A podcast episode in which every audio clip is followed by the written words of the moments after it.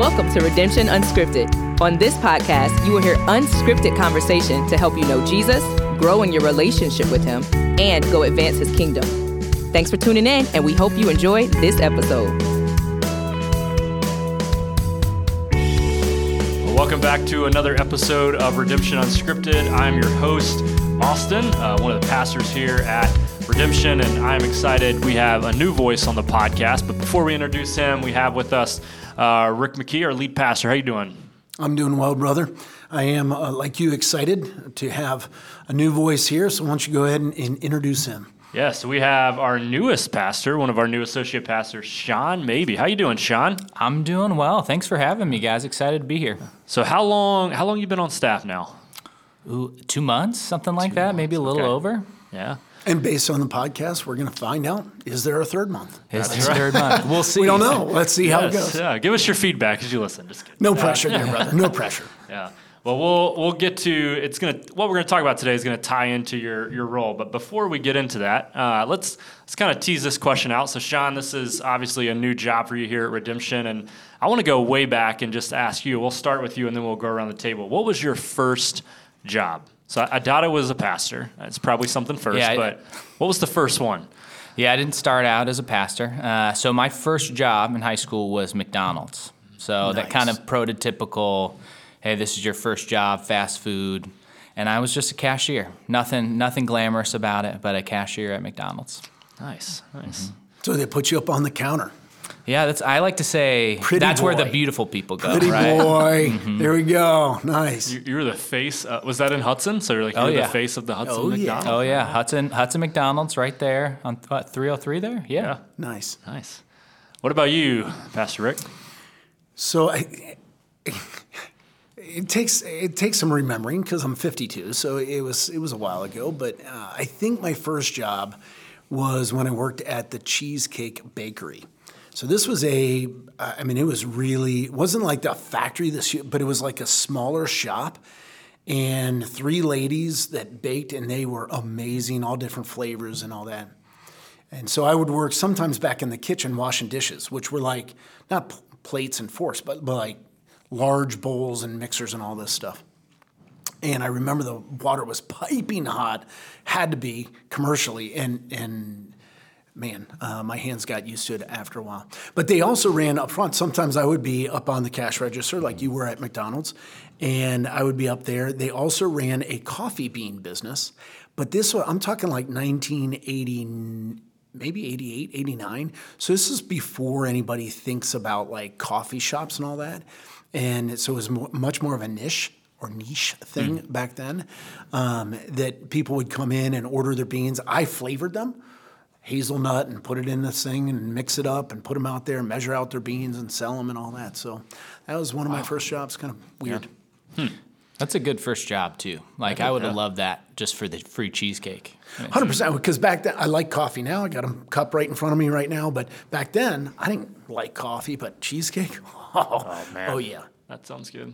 What about you, brother? So my first job was uh, daycare, so after school care primarily, but a little bit of summer camp too. But it was first through fourth graders, and got paid to basically run around, play some sports, go on field trips.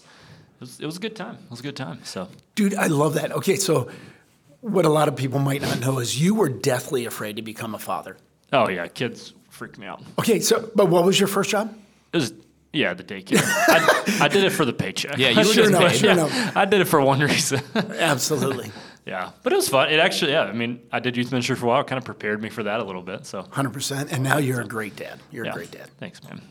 That's good stuff, guys. Well, uh, let's kind of dive into the topic. So, we are going to dive into the topic of community. And so, what does it look like? What's the importance of it? Like, when we talk about Christianity, kind of the, one of the buzzwords we often use in the church is community. But what does that mean? What does that look like? And it's easy to throw that word around, but not really have a good understanding what it is. And, and Pastor Sean, this is a big part of your job on our team, and we'll even get into that. So uh, we're excited to have you guys kind of kick this around. So let me just start with kind of this question. When we say community, uh, why, as human beings, do we crave community so much? Christians, non Christians alike, why do we crave this community that we want to have? Well, I think it is because we are, a community is hardwired into us. It's hardwired into us because we are made in the image of God, and community is hardwired into the very essence of God.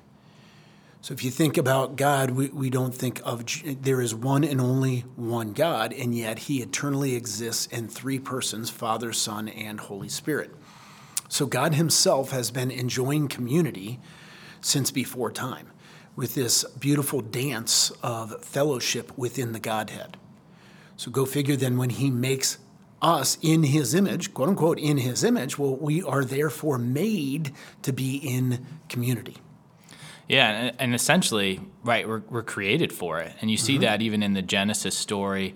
God creates everything, everything is good, very good, except Adam being alone, right? right that, right. that we are not made uh, to be alone, but in relationship. And that's why Eve's created that we are there's something in which we cannot reflect the image of God the way that we're created to alone, like with, with without being in relationship. Um, like like God is with Himself. Right on. That's fantastic. And we and so because we're made that way, then how, how does that manifest itself? Well, we crave community because we, we have needs. So there's a pragmatic side to it uh, of needs. So one of our greatest needs as human beings is to be known and loved. Mm-hmm. Now, granted, we would say, well, yeah, but that's from God, right? Well, yeah, for sure. But one of the ways God li- uh, uh, lets that be lived out in our lives is that we experience that love from other people around us. And so we have this hardwired need in us to be loved by the people around us. The unique wrinkle with that is it's actually to be known and loved. Because what happens is, because I want to be loved so dang bad, what I do is I pretend. I put on a mask. I, I fake it because in faking it, that way you won't reject me. That way you'll love me. But ironically, what happens instead is you end up only loving the mask. You don't love me because you don't you don't know me. I haven't shown you me. I faked it, so you love the mask. And and so it doesn't really scratch the itch that I have as a human being deep down mm-hmm. inside me. So my deepest need is to be known and in that moment loved and accepted and cherished and not rejected. So uh, that is a deep, deep need that we have. That yes, that happens in my relationship with God, but I think I feel it most tangibly or practically when I experience that from human beings. Hmm. Yeah. So it's a, one of the practical ways that that gets lived out. A second uh, practical thing I think that happens, why we crave community, to answer your question, Pastor Austin, is that uh, we need help and support that life is tough. Mm-hmm. Life in a fallen world is particularly tough. And, and frankly, you just can't do it alone. Uh, like, uh, there's just so much going Okay, so uh, studies have been done on geese, and they do the flying V thing. Hmm. I saw a meme recently that uh, said something like, uh, how was it put? Uh, you know, every time you see the geese in the flying V, one side is longer than the others. And, and do you know why that is? It's because there are more geese on that side. Thank you. That yeah, didn't, you didn't help at all. Okay. Yeah. Uh, I was but, waiting for like a really good answer. No, no, it was going to be really yeah. deep. Now, here is the deep part. Uh, why do geese do the flying V? Because they can fly 71% farther than if they're flying along. It's drafting and all that stuff. So if you think about geese migrating, if they do it alone, they're in big. They do it in a group, 71% farther. And, and that's that's not just geese, that's us. So we have this deep need to be in life together because I can't do it alone and I need help. And so we need community. Yeah. That's another reason we crave it. Anything yeah. else come to mind no, for you, Sean? I, well, and I would just say 100%.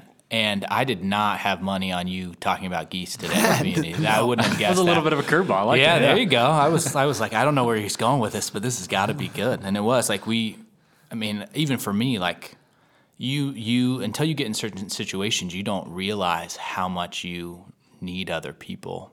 You know, having your first kid, getting in mm-hmm. a certain hard situation financially, or just family troubles, and then you're like, oh, no, I need, I need some geese to draft behind, right? Sure. Yeah. I remember uh, earlier on in our church history when a couple came to faith and they got involved in our church and they gave birth to a child And then we surrounded them with meals, and they were floored. They were like, "You, you do that now?" That's something we kind of take for granted in the church. That when you have a kid, we floor, flood you with meals. Uh, but they just didn't know that was a thing. And, and Sean, you mentioned that you know when you have a kid, and which you've done this four times. Yep. You have a lot of kids, so you know know what I'm talking about. But your car breaks down, you go into the hospital, uh, whatever it is, to have community around you. And in our day, that used to be your neighborhood. Like back in the day, uh, you didn't move far from home, and everybody took it. And now we're so transient. I think there's a particular need. People need community. You need support. Yeah. You're right. Like culturally too, it's totally changed, and so as a result, we, you, like you said, we're wired for community, and we experience it less and differently than it's intended. I was reading a book a couple years ago, and the whole premise of it was the more technology advances, the more isolated we are. Like when when mm-hmm. AC got into houses, like people got off their front porches, mm-hmm. Mm-hmm. and so at every step like that, we were like, well. I guess I, I, I don't need to interact with people as much, and we just miss it more and more. That's Yeah, well, you don't until the crap hits the fan, right? And then in that moment, you realize, oh my goodness, I do not have a storm shelter, and the storm is just hitting now, and it's too late. And that happens. It's support just with practical stuff like kids and hospitalizations and all that stuff, but it also within Christianity. So one of the reasons we uh, crave community is because we're actually made to be spiritual beings. We're made to be growing in relationship with God. That's a design thing. Whether we're doing it or not, it's another question, but that's by design. And in reality, Christianity is a team sport, it's not a solo sport. Uh, you were not adopted as an only child. You were adopted into a family and for a reason. And so you, you cannot live out discipleship to Jesus without being neck deep in Christian community. There's just too many passages in the scripture, the one another's, where you take care of one another, do this, one another, one another. It's all over the scripture. You can't live out Christianity alone. Yeah. And kind of you're you're kind of going there, Rick. I think it's good. Like so, it kind of leads to another question: is what does the Bible say? So you guys, you know, you just mentioned there's one other passage. I mean, we we could do a whole other oh podcast on just verses on this. But what are for you guys? Like, what are some of the ones that maybe jump out that you would love to even just highlight when it comes to what does the Bible say about community? Yeah, you're right, brother. And, and Sean and I had to be fairly targeted in this because, man, we could we could vomit three four hours of Bible verses right now. Uh, we'll try to keep this one tight a little bit. Um, one passage that comes to mind for me is Ecclesiastes chapter 4, verses 9 to 12. You may have heard this at a wedding, okay? Uh, but here's what it says it says, Two are better than one because they have a good return for their labor. For if either of them falls, the, the one will lift up his companion. But woe to the one who falls when there is not another to lift him up. Furthermore, if two lie down together, they keep warm, but how can one be warm alone?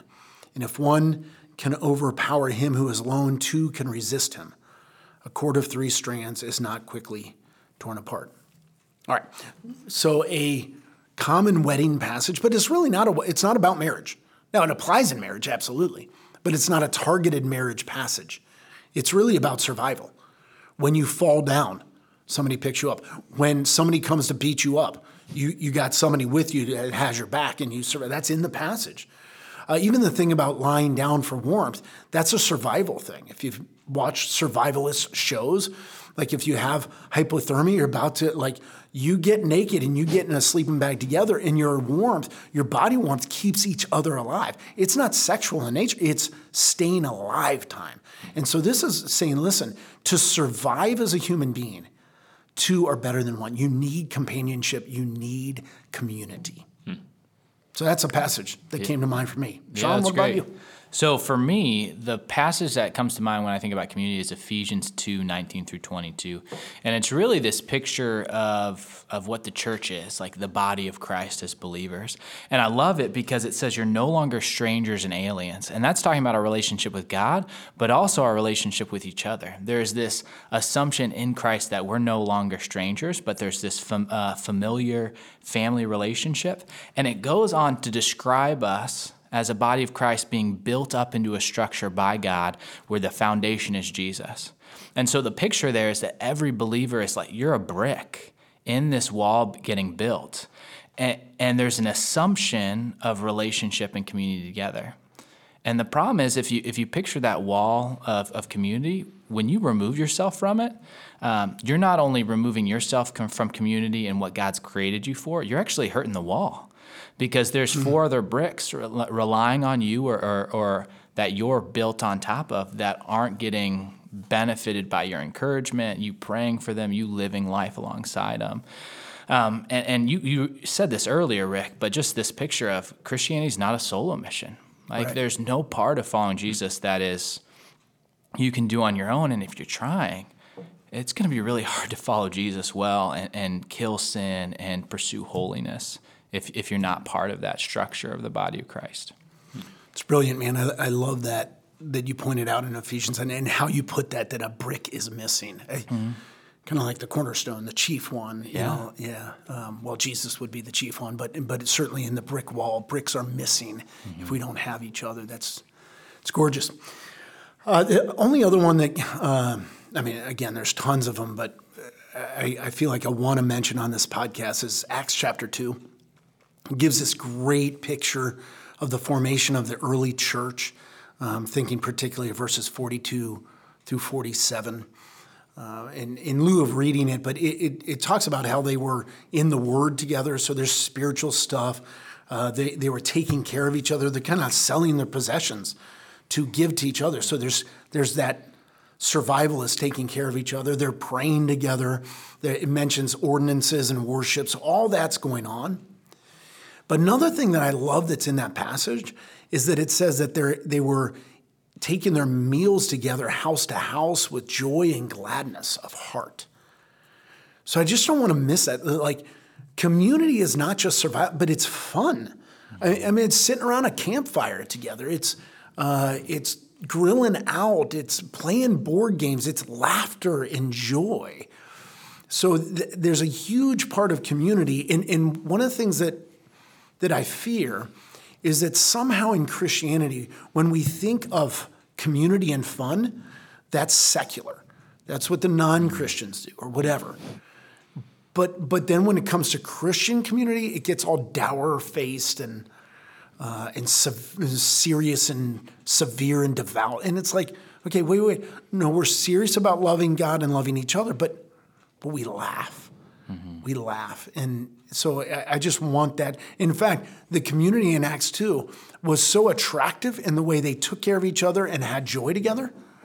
It says that people were being added to their number daily because it was so attractive. Mm-hmm. And so, one of the things I want to say hey, Christians, is the community in your life, Christian community surrounding your life, is it so attractive that people want in? Yeah. Or is it so dour faced that people want to run away? Hmm.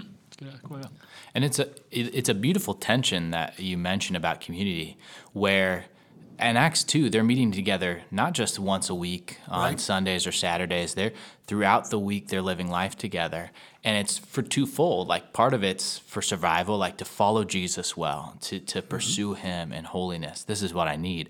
But it's also like we love each other. Like we are a family. Like this is not. Too often we think about community as a burden than something that like no like i get to spend time with these people that that have my back that care about me that are praying for me well i remember the first time i experienced it in my life was probably I was a new Christian in high school, and I uh, had some Christian friends, the ministry I was involved with. But I really, I feel like I first experienced significant Christian community in college, and uh, I realize that we are, because we're hardwired for community, you will have it. You will find it somewhere. And if you don't find it as a Christian with other Christians, you'll find it outside that circle. And I remember the first time I found it with uh, brothers who were Christian brothers really pursuing Jesus, and, and man, it was just electric in my life. It's one of the things that helped me start to grow most significantly. Not just reading the word, not just prayer, but also Christian community. Huge, important part, and it just came alive. Hmm. Yeah. And so, and, and you're starting to even tease that out a little bit. Like, I mean, we know what the Bible says. You know, like we said, we can go through tons of passages, but but for people listening that you know maybe Redemption Chapel is is their church home, maybe it's another church home. If they're listening, maybe they saw this on Facebook, who knows? But but they're listening and they're like, okay, how do I live this out in my local church, Hmm. week to week, day to day, like with the believers God has put around me? What does it look like to live this out within that church body? Yeah, what's that look like? How's it feel? So, somewhat on a practical side, how to live that out, somewhat you might need to pursue it. So, I feel like a lot of people come to the church, any church, and they feel they go passive, and they feel like it's the church's job to give them friends, almost like jo- joining a fraternity. And now I have my built-in friends, and and uh, and they'll be there two, three, six months later, maybe a year later, and like, hey, hey, I, I don't have Christian friends here at the church. The church is failing. Well, you might have to go active. Just like any other arena, you join a new gym, not everybody's asking to hang out. You got to pursue people. So you might have to, uh, as you get in a community group or you get in a Bible study, then you look around the table that you're at and you go, I kind of connect with that dude. And, hey, dude, you want to shoot hoops? You want to go kayaking? Do you want, you know, whatever? And you start to build a friendship and then maybe open up a little bit more. You're probably going to have to take some active steps to get there and not just wait for it to come to you. Everybody's waiting for it to come to them.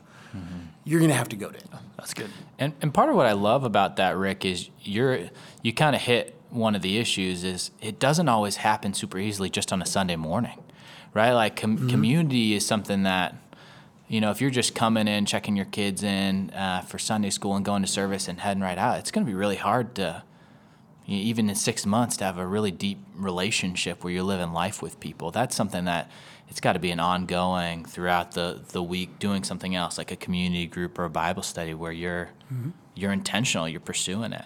Well, and even as I was glossing over Acts 2, Sean, you drew that out a little bit in that it says that they were meeting in the temple courts mm-hmm. and house to house. The temple courts was a worship service. Temple courts were huge, and the church was able to gather there and have corporate worship.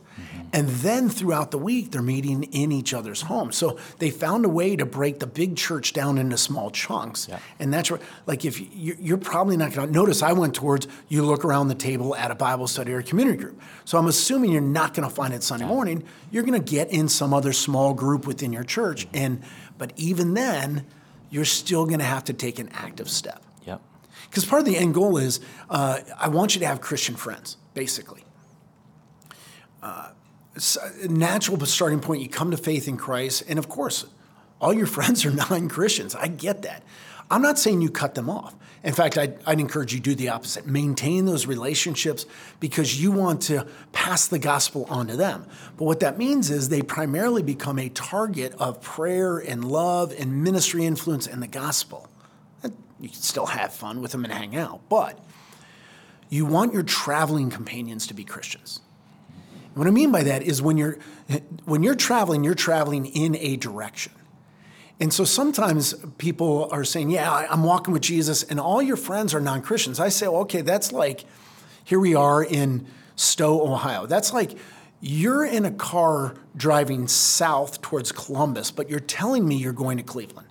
No, you're not. You're headed south, not north. And so if all your traveling companions are not walking with Jesus, then you're probably not headed toward Jesus. If you get a car full of people that are headed toward Jesus, you're probably driving toward Jesus. So that's what I mean by traveling companions. You need, yeah, fine, have relationships with non Christians that you're trying to influence them, but you're going to need traveling companions in life that are headed towards the Lord. And you'll have to pursue them to, actively to get there. And I, I think kind of what you're saying too is it's, it's every part of our life's the same thing where if I wanted to get in better shape and start working out more, if I'm hanging out with people that never work out Yep. and are eating fast food every day for lunch, that's what I'm probably going to do most days too. And so, same thing with our relationship with Jesus. Who we spend the most time with will impact what we love and what we spend the most time doing. Exactly. I remember hearing, think it was when I was in college, uh, involved in a Christian ministry. They say, if you want to know who you're becoming, look at the people you hang out with. And so if those people are primarily people who are pursuing Jesus hard, well, that's probably who you're becoming. Yeah. Uh, and so you, you got to get there. Now, once you get those relationships, I think there needs to be a dynamic balance within Christian community uh, between being accepted and challenged. So the accepted part is hey, come on in just the way you are. We don't care. We love you. You're welcome here. That's, we accept you just the way you are. And then Christian community ought to be transformative. It ought to be shaping, it ought to be helping you grow, which means we don't leave you like that. You know mm-hmm. what? And, and it, it kind of parallels what I've said often about God that God has enough compassion to accept you just the way you are, and He has enough compassion not to leave you like that. And I think Christian communities should mirror that. The, look, I don't care how messy you are, how gross you are, how messed up, what problem, I don't care. You're welcome, and I accept you just the way you are. Mm-hmm. And then I'm also going to be an instrument of God in your life, and you're going to be an instrument of God in my life, and we're going to help each other grow. So it's this dynamic balance between being accepted and challenged. Mm-hmm. That's Christian community. That's good. And and one of my favorite chapters in the Bible is Romans 12, and that's really what you're hitting mm-hmm. on. It's like this. Okay, if you want to know how to live out your faith in relationship with people, read Romans 12 because essentially like hey, use your gift, if your, your spiritual gifts exhortation, then exhort people, encourage them, challenge them and to follow Jesus uh, more intentionally and, and, more closely, or live peaceably with all men. How do, how do we have humility in this attitude among ourselves? Because hey, relationships are hard. Like people are messy, right? Um, but there's this expectation, like you're hitting on, for us to have humility with one another with this purpose of building one another up for the glory of God and His kingdom. Right on. Yeah. Well, and one other thing I'll, I'll spit in there, Austin, is uh, as you got, two guys know, we as a staff team are often going through a book together. Right now, we're doing The Pursuit of God by Tozer. Um, love it, one of my favorite books. And it just so happened, as I was reading the next chapter in preparation for staff meeting, I came across this passage in there about community.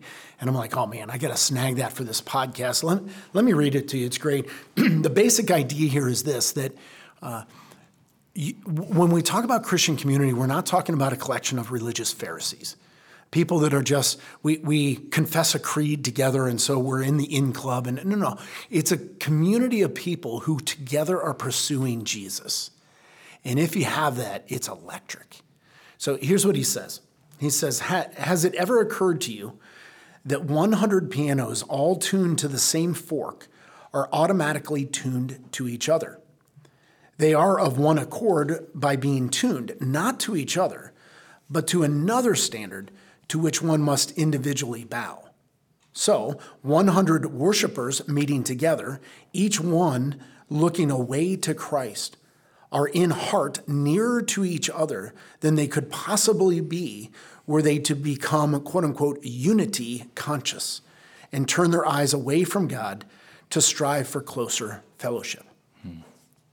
Now, it's a, it's a great quote. It's very insightful and very challenging. So, in a sense, when we talk about community, community can almost be a distraction. Because if we try to pursue, so I'm going to tune to Sean, Sean's going to tune to Austin, Austin's going to tune to me. Nobody's tuning to TJ in the background over here, who's producing. Thank you, TJ. Uh, anyway, so if we tune it, like we're, it, it'll be a mess.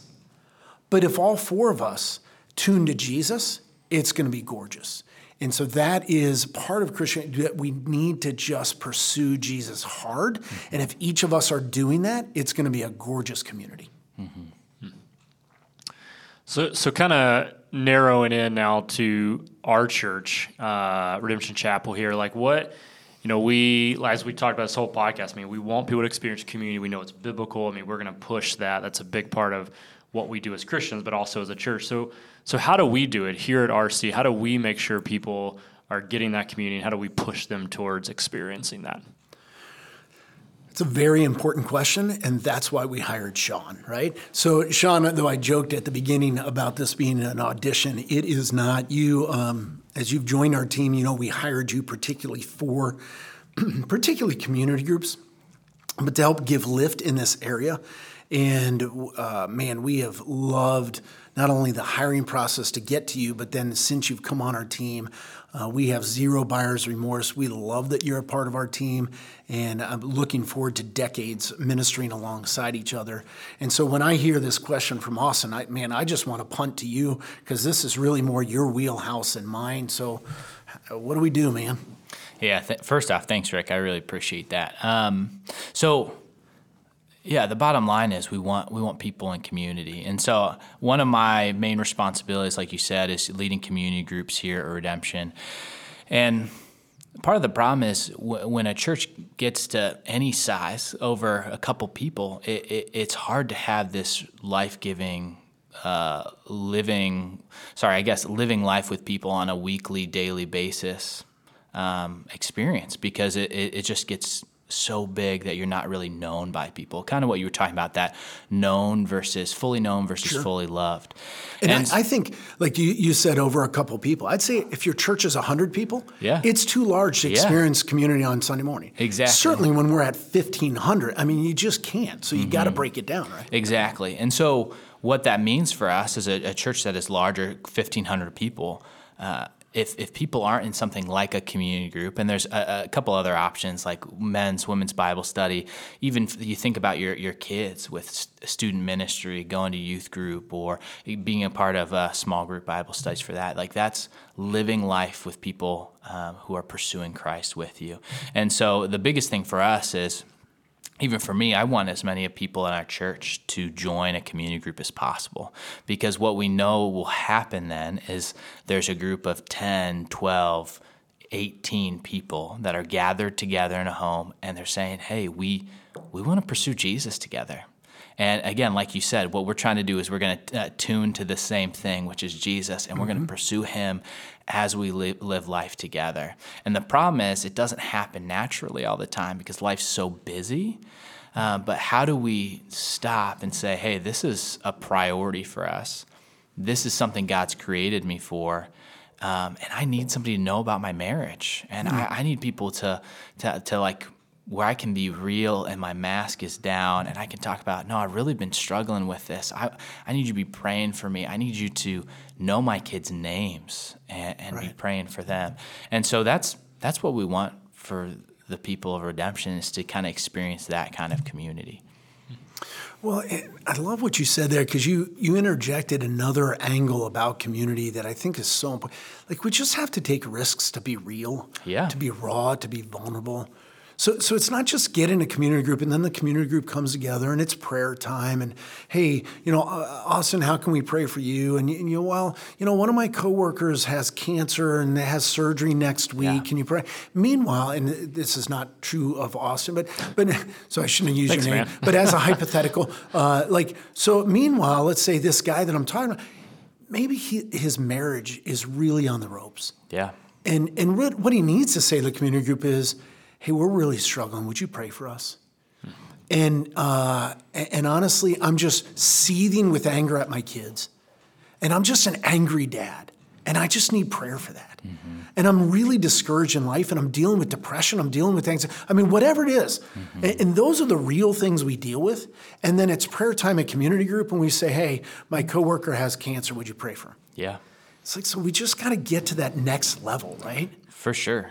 And that I mean that's that's the hard thing. We like what you're saying. We we don't we don't want to do that. It's so hard. And it's not like there's a there's not like a secret sauce to being a group of 10 people and then you're like I I feel known. I like feel Right. loved. No, it's it's am I willing to am I willing to actually be real? And um God, God's going to be faithful and use that. Am I willing to confess my sins like we've been called to and just uh, encourage one another, pray with one another like we've been called to? I like even what you were saying, Rick. Like, I think about this way like, if my marriage is struggling, like, Rick, you probably shouldn't be the first one to know. My community group should know, right? And like even that aspect, like who are the, who are the people I'm sharing every day with, kind of thing. It shouldn't. It, at, at a lot of points, it shouldn't be your pastor first. It should be these people that are that are praying for you and know you. And that's kind of the test of am I experiencing biblical community? Those kind of things. Well, I appreciate you pointing that out, Sean, because uh, that is even a span of care thing. Uh, that, and I, I can't, I'm too distant from the reading at this point, but span of care, I think it's like 12 to 20 people that you can practically care for. And we have 15 in our church, 1,500. So if 1,500 people think that I'm going to be their community, that just won't work. Sure. And so uh, to be in those community groups where you're actually known and loved.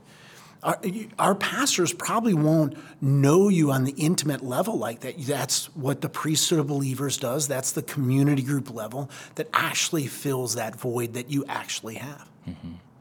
And so, hear this from me, guys. Uh, my encouragement is uh, we want you to feel known and loved. Mm-hmm. And I, I, know the reality is if if half or, or less of our churches and community groups, that means the other half isn't experiencing this probably right maybe you've gotten another way maybe you're in a bible study maybe you're i just have a good core group of believers and that's awesome but if you don't if you aren't fully known where you're being real about your life and your struggles and and feeling loved and pointed to christ in it uh, please please join a community group. Uh, we're launching those uh, new ones in the fall, early October. We'd love for you to join one of those and, and kind of commit, even though there's there's hardness to that and, and making that a priority. But but join a group, sign up, be known, be loved. And again, community groups, it's not the the, the secret sauce to everything. There's a ton of ways that you can experience community if you're intentional with it.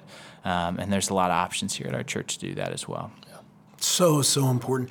When you look through the New Testament at what it means to be a part of a church, and if you were to build a theology, a broad theology from the whole Bible on what it means to be a part of a church, I'm, I'm going to be generous right now. Maybe we do 50% of those on Sunday morning. Sure. Maybe.